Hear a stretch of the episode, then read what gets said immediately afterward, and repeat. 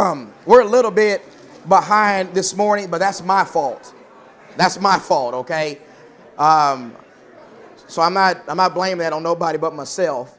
Uh, I appreciate you every now and then giving me a couple extra minutes. Uh, so thank you for that. Uh, and I also understand that you, we need to stretch a little bit. You know, being here, being here, you know, two and a half, three hours is good to get the blood going, get up and move around a little bit. So I'm glad we do that. That that's good. Okay. All right. Um, I want to say a couple of things before we before we get started all the way. You want to take a couple of notes about a, a couple of things I'm going to say. We're kind of moving out of direct statement, uh, example, implication. But if you want a, a good example, we were talking a little bit about how God some kind, sometimes communicates and gives, gives instructions through implication, necessary inference, right? And it dawned on me that Jesus uses implication a lot in his teaching. He uses it a lot. So here's a good example to think about, just something to think about. If you still kind of try and get your mind wrapped around that a little bit. In Matthew 22, when Jesus is talking with the Sadducees, remember the Sadducees didn't believe in the resurrection. So they come to Jesus with this question about this woman who's married to seven different brothers, is tied to Levirate marriage. There's a question tied to that. And Jesus tells them something. He tells them they didn't understand the scriptures or the power of God. Remember that? So they didn't believe in the resurrection. They think they got a question that proves there's no resurrection.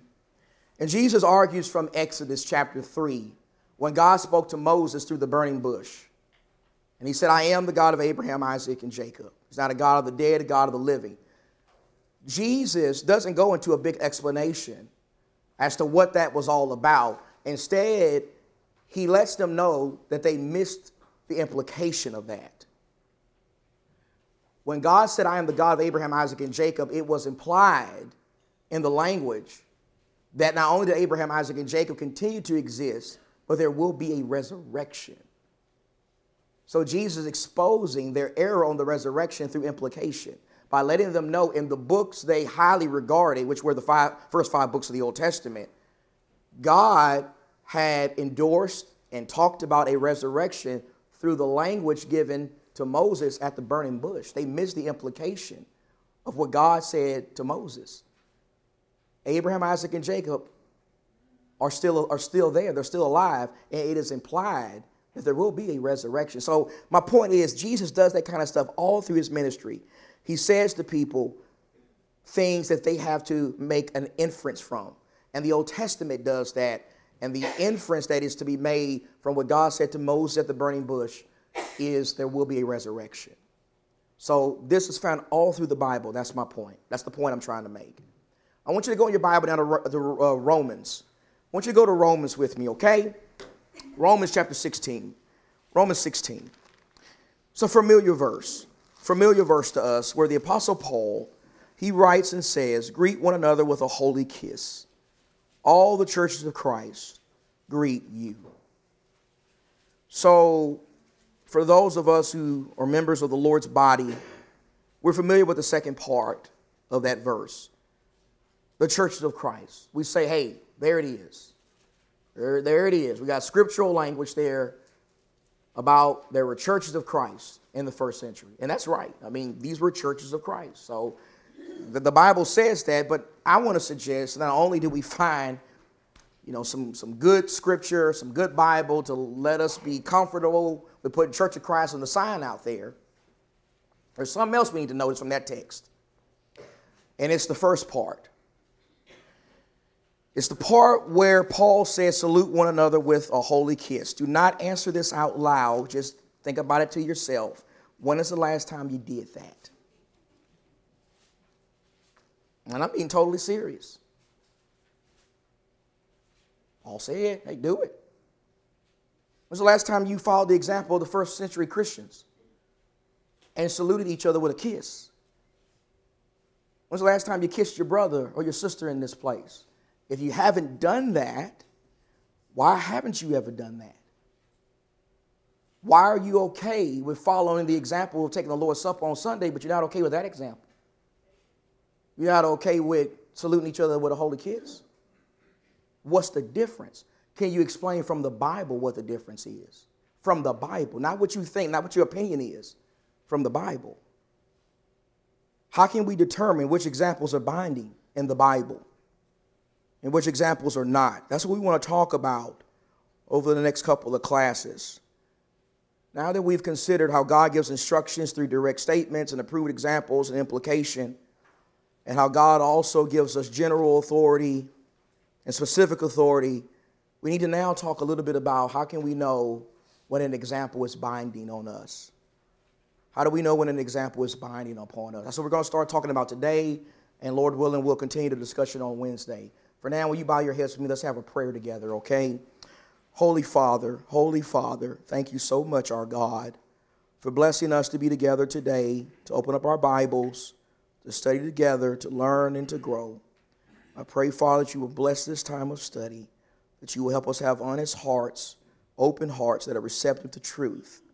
I'm thankful, Father, for the men who lead this church, our elders. I pray that you will bless them. And we're so thankful for them. And I pray for their families, and I pray for our young people and all the Bible class teachers. Bless us, Father, in Jesus' name, and amen. So let's begin by reading some scripture. Will you read some scripture with me? I want to go to just three different places. We've read these verses before, but I want to just re- reread them because I think they go with our lesson. A couple of things in First Corinthians. First Corinthians chapter 4, please. Young people, please go with me to 1 Corinthians 4, you especially. I think it's important that you turn to the verses so you can get familiar with your Bible. You need to see these things from the Bible. In 1 Corinthians chapter 4 and verse 16, in 1 Corinthians 4 and verse 16, the Apostle Paul says, Therefore I exhort you, be imitators of me. Do you see that? Imitate me. For this reason, I've sent you Timothy, who is my beloved and faithful child in the Lord, and he will remind you of my ways, of the things I did when I was among you, which are in Christ, just as I teach everywhere in every church. Put that with chapter 11. Look at 1 Corinthians 11 and verse number 1. In 1 Corinthians 11 and verse 1, short verse, but very powerful, where Paul says, Be imitators of me just as I also am of Christ. Be imitators of me as I also imitate Christ. One more place, go over a couple of more books in your New Testament to Philippians. This is an important verse here. Philippians chapter 4 and in verse number 9. Philippians 4 and verse 9, Paul says, The things you have learned and received and heard, and here's the part for our lesson and seen in me. Practice these things.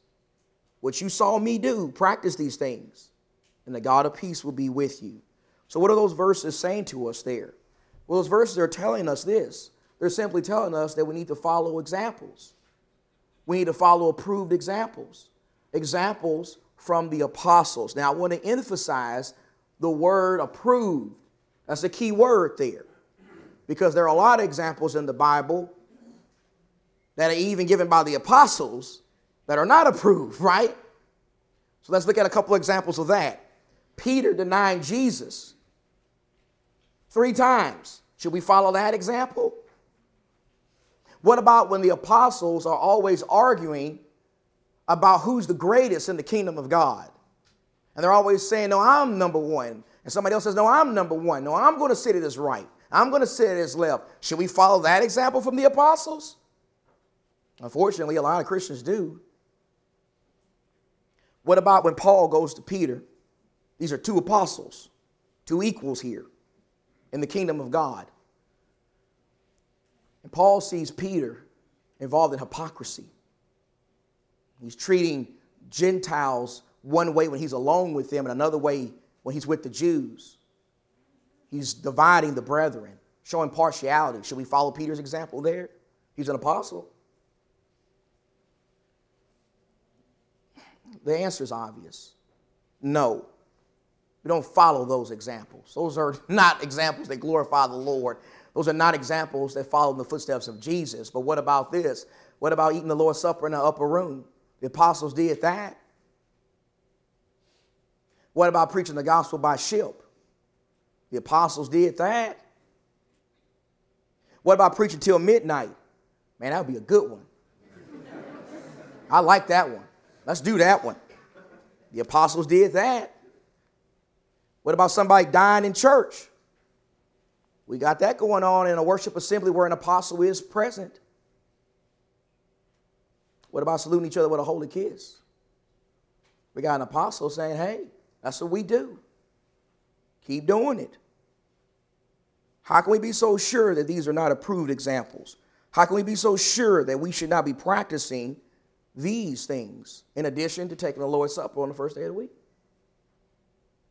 Let's begin with a few observations here. I believe there are a few things that can help us determine when an example is binding and when it's not. And these, I want to emphasize, are common sense things.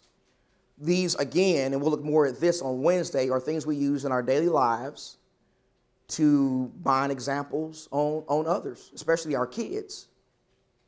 So these are things I just want you to think about. I just want you to think about these things for now. There are at least four things I think we got to consider when it comes to trying to figure out when an example is binding and when it's not.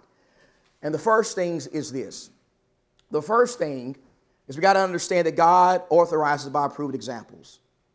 When there's something done in the New Testament, the question is, is that always binding? Now, I want to define my terms to you before I get into those four things. First, I want you, I want, to, I want you to think about this. Does every example both bind and limit? By bind, and young people, look at the definitions. By bind, we mean do we have to do it? Do we have to do it that way? The Christians met in the upper room. Do we have to do it that way? The Christians salute each other with a holy kiss. Do we have to do it that way? Somebody died in a church service. Do we need to make sure we have that happen in every one of ours today? I know you think that sounds ridiculous, but if we are really going to be a New Testament church, we got to ask those kind of questions. By bind, we mean do we have to do it? By limit, we mean are we restricted to that? We can't do it any other way. Can't do it any other way. Got to be in the upper room every single time. Got to be a holy kiss all the time. Got to be preaching the midnight every time. Does every example bind and limit? How can we determine what examples are binding or incidental? And by incidental, we mean that the example is insignificant to the main thing under consideration in the text. So those are questions we need to we need to we need to think about. I want to suggest this that when it comes to things that are binding and limiting, there are four questions that, that can help us with this. Four key factors. The first thing is you got to look at the example and you got to figure out, you got to ask yourself, does this example harmonize with the rest of the Bible? You got to do that when it comes to the Lord's Supper being eaten in an upper room. You got to do that when it comes to the apostles going to preach the gospel by ship. You got to do that when it comes to an apostle preaching till midnight or Christians saluting each other with a holy kiss. You have to figure out and determine if the example harmonizes with the rest of the Bible.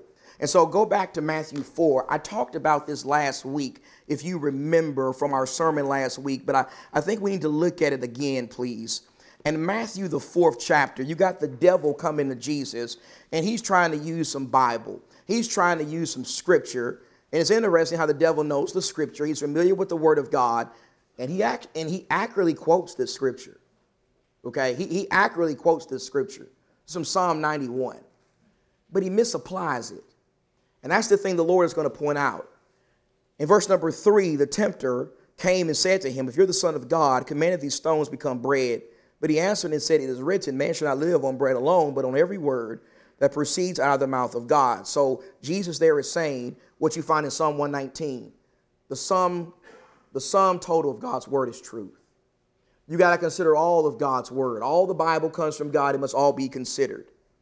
Then the devil took him to, to the holy city, had him stand on the pinnacle of the temple, and he said, If you're the Son of God, throw yourself down, for it is written. Now he's quoting scripture.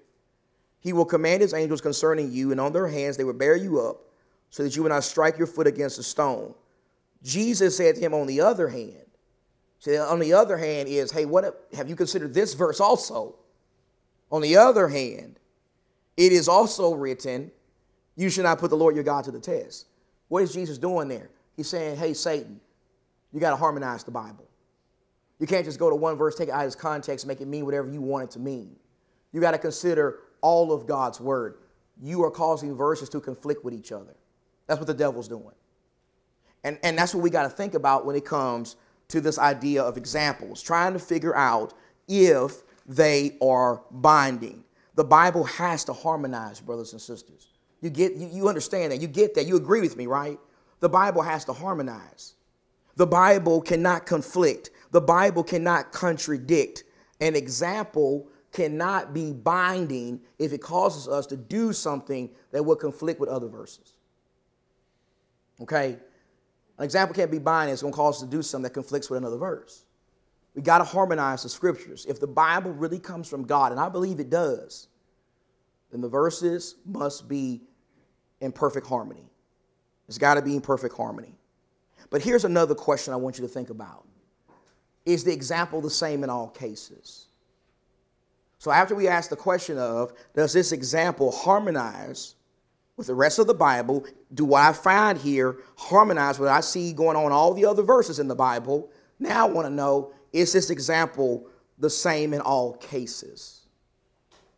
Another way we could say that is, does this example, does it pass the rule of uniformity? My daughter goes to school and she wears a uniform every day. She has to look like everybody else. Uniform. Does this example pass the, the test of uniformity? Is it uniform? Is it the same in all cases? So think about this verse. I'm going to get some participation from you right here. Let's just use this verse right here. Mark 16, 15. Jesus said to them, Go into all the world, preach the gospel to all creation. So Jesus gives a commandment. This is a direct statement. You go and you preach the gospel. What kind of examples do we find in our Bibles of disciples, Christians, obeying this commandment? Just raise your hand if you can think of one. Brother Mitch, yes, sir. Acts 1 and verse 8. Acts 1 and verse 8. The scripture says there, I like, I love that verse. In fact, let me just go to it and, and read it real quick because I, I love that verse. I think it's a good thesis for the book of Acts. I think it's a really good one. And in Acts 1, and in verse number 8, the Bible says, Jesus says, You'll receive power when the Holy Spirit has come upon you. You should be my witnesses both in Jerusalem and in all Judea and Samaria and even to the remotest part of the earth. So we see the gospel's going to start in Jerusalem and then Judea. Don't need a ship for that. Don't need a ship for that. Don't need a ship to go to Samaria. You're mostly going to be doing what going to those places? As Jesus says, you start in Jerusalem, Judea. You usually what are you going to be using mainly? To be walking, right? You may have a camel or something, but you ain't to be needing a ship. That's a good one, Mitch. Uh, Brother Greg, hey, Brother Greg, I didn't know you was back from, I didn't see you back. You in a different spot. Go ahead, sir. In, uh, in Acts, the eighth chapter, in verse four, uh, Christians preached the word because they were scattered for persecution. So not only were they walking, they were running away from persecution. They did so preaching the word. That's what I had put in my notes that stood out to me. So in Acts 8 and verse 4, because of persecution at the hands of Saul of Tarsus, we got the Christians fleeing. They're leaving Jerusalem and they're going in a hurry. In fact, Philip goes to Samaria and he's not taking a ship to Samaria. So you got Christians on foot here, leaving Jerusalem. That's a great point. Brother Gary, yes, sir. Yes. And I'm not sure exactly how Peter got there, but I would suspect, because I've made that journey myself actually, from Caesarea near Joppa to Jerusalem, that he's probably going on foot as well. Yeah, because you're not going to need a ship for that either. You're still in the same general area in Israel. So there's another example. Anyone else got one? Any other example? Yes, Brother Mike. Paul went to Cyprus. So you got Paul going to Cyprus. Well, how's he getting there by? Taking a ship. I can remember a man named Philip preaching the gospel to a eunuch, but he was in something very interesting. We didn't mention what he was in. He's in a chariot. Paul often, when he goes to cities, he goes to Thessalonica, he goes to Corinth, he goes to Berea, and the first thing he does is he, is he finds himself a. But when he goes to Philippi, there is no synagogue. Paul's, oh, oh, I got to, what about my example of a synagogue in every place? Instead, he finds some women by a, it's different all over the place. It's different all over the place. You got Christians traveling on foot from Jerusalem to Samaria while fleeing persecution. You got Christians in chariots. You got Paul on his missionary journeys going by foot and by ship. Paul actually didn't just go by ship on his missionary journeys, he traveled by foot in many cases. You got Paul going into the synagogue. You got Paul going to a river riverside to preach to women. It's different all over the place. Lisa, go ahead, ma'am. I didn't think of that one. That's a re- that's a really good one. So, in addition to, I'm about to say it right now, sir, because it's really good. It's really good. So, in addition to him going to the riverbed to preach in the synagogue, Lisa said, the prison. Remember the prison in Philippi when Paul preached to the who? The jailer. To the jailer. That's a really good one. Uh, yes, Don, and then Ryan after that. He surrendered to Rome from chapter 21 of Acts to 28. He surrendered to Rome to be carried to prison and preached the gospel along the way and converted even portions of the household of Caesar while he was there. Don brings up how he, Don brings up for those in the back, how Paul as a prisoner is preaching as he's going from place to place, which is interesting because he's preaching to the Sanhedrin He's preaching also under house arrest. That's how the book of Acts ends. With Paul not in a synagogue or not by a river, but under house arrest, and people are coming to him all day. He's preaching from the morning to the evening. How would you love to be in a Bible study with the Apostle Paul? And he's just preaching all day. But the Bible says there that as these people are coming to Paul and he's preaching, some are listening and some are rejecting it. Isn't that pretty much how it is today? And I like that because it shows me we can't force people to obey. You know, sometimes churches are like, well, we got to get this number of baptisms every year for us to be uh, successful. No, we got to preach the gospel to be successful. That shows success, doing the work. God gives the God gives the increase, not us. We don't get increase. Yes, sir, Brother Mitch. Yes. Now, please.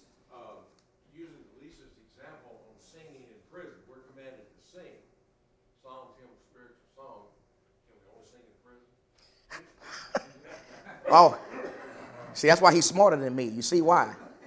Yeah, that's exactly right. That's a good one. I didn't even think of that one. So, so you got Paul singing in the prison, and if, and if that's uh, a binding example, that's the only place we can sing. It's prison. That's a really good one. I didn't even think of that. That's that's fantastic. Uh, Ryan had his hand up, and then I'm, and then I'm gonna get you, Tony. Go ahead, Ryan. So how did uh, thing? Yeah. You know the answer to that? I'm gonna tell you. I don't have a clue. I don't have a clue. I just know the spirit got him there some kind. I mean, when I remember growing up as a kid, seeing that, I thought it was like teleporting, like you know. That's why I pictured it. It doesn't matter. The text doesn't tell us. It just says the Holy Spirit. All of a sudden, he's out of the picture. He's done his work, and the focus is the eunuch rejoicing. I heard a good joke about this. It talked about a younger preacher who didn't stay to his outline. He just starts preaching. He tells the people, yeah, the eunuch, he was so happy that he went home to his wife and his kids. That's a problem. Stay to the script, young man. Stay to the script. uh, Brother Tony, yes, sir. Okay, so um, the, the upper part, the Lord's Supper, um, I, I would think that just had to do with uh, the place they were at, the setup. I mean, um, We're going to get to that. I think you're on the right path. You're on the right path, Tony. We're going to get to that. That's good. Okay, so does anybody have, else have comments about uniformity? Because here's the point I'm trying to make with this. Here, here's the point I'm trying to make. There is no right example to go and preach the gospel because there are many different examples. There's no just one, one, there's not just one we're limited to. That's the point I'm trying to make. There are many different examples. And so that's how we know that Paul going by ship is not a binding example because over here we got Christians doing it by chariot, and over here we got Christians walking, and over here we got them at a synagogue, and over here we got them here at a riverbed. They're all over the place. It's not uniform. That's, that, that's the point I'm making. But here's a third question Can the example be applied in all cases? Can it be applied in all cases? The technical term for this is does it, does it fall within the rule of universality? Universality. Is it universal? Can, can, can, can Christians here do the example just like Christians over there? Can Christians in Africa do the example in the same way that the Christians in Phoenix can? All right? So let, us look at this then. Look at Acts chapter 8 to give you an example of this, please. And Acts 8, because when it comes to the Lord's Supper, we have brethren in Africa right now. Well, not now, it's way later in the day for them. But at this time or, or on the first day of the week, they took the Lord's Supper. They could do that in Africa, just like what? We can too. that's a universal. Christians from all, all over the world can do that. But look at this Acts 8 and verse 1. And Brother Greg brought this up. In fact, Greg, would you mind helping me, sir? Could, could you just read again uh, verses 1 down uh, to verse number 5? Would you mind, Brother Greg, reading Acts 8? Because you got a nice, nice, loud voice there. Acts 8, 1 through 5, please.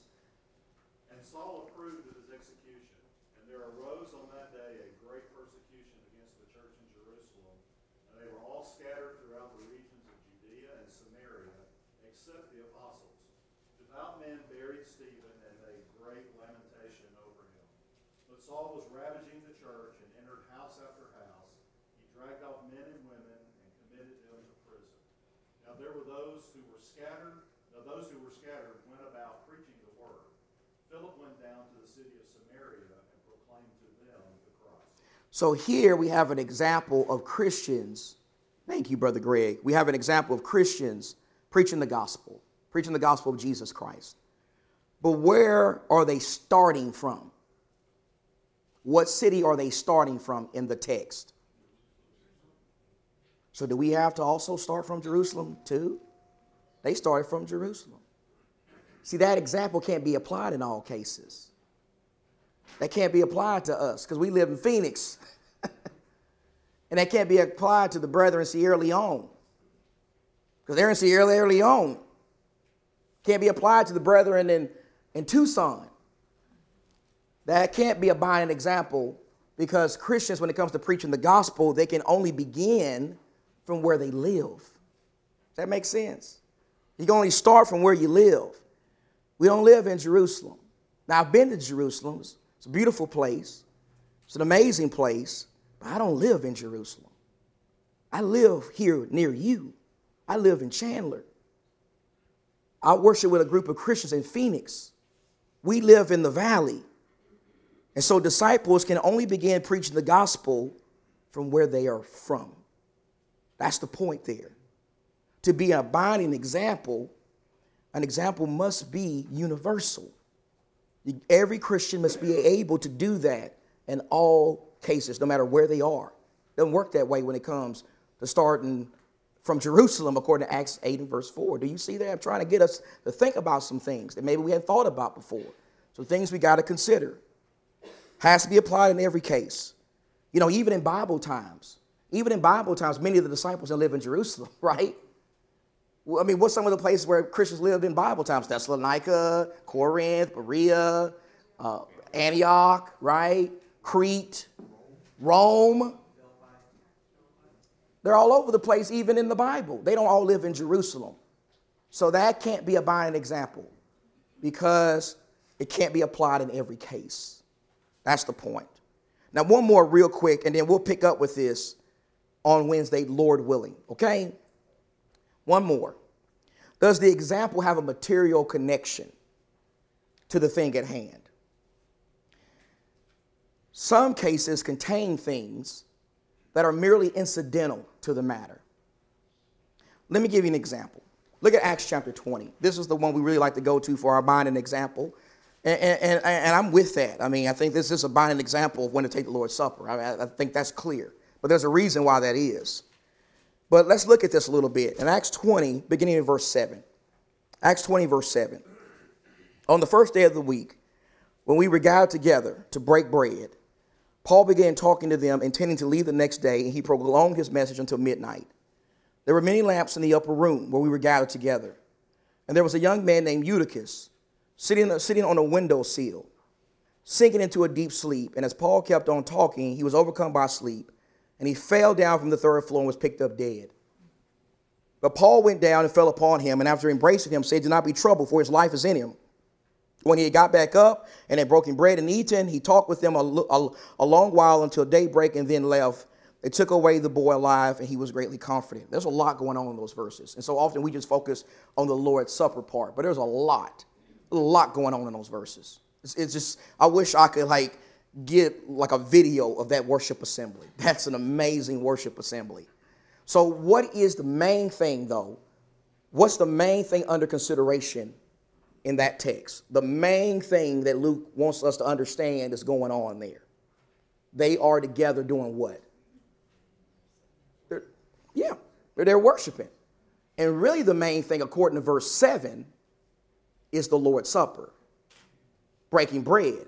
That's why Paul delayed his journey. That's why he delayed it a, few days, because he wanted to be with the Christians to take the Lord's Supper. Now, you got some Christians who say, well, no, I can just take it at home, it's all good. Well, if that was the case, why couldn't Paul just say, I just take it on the ship with Luke and we keep it moving?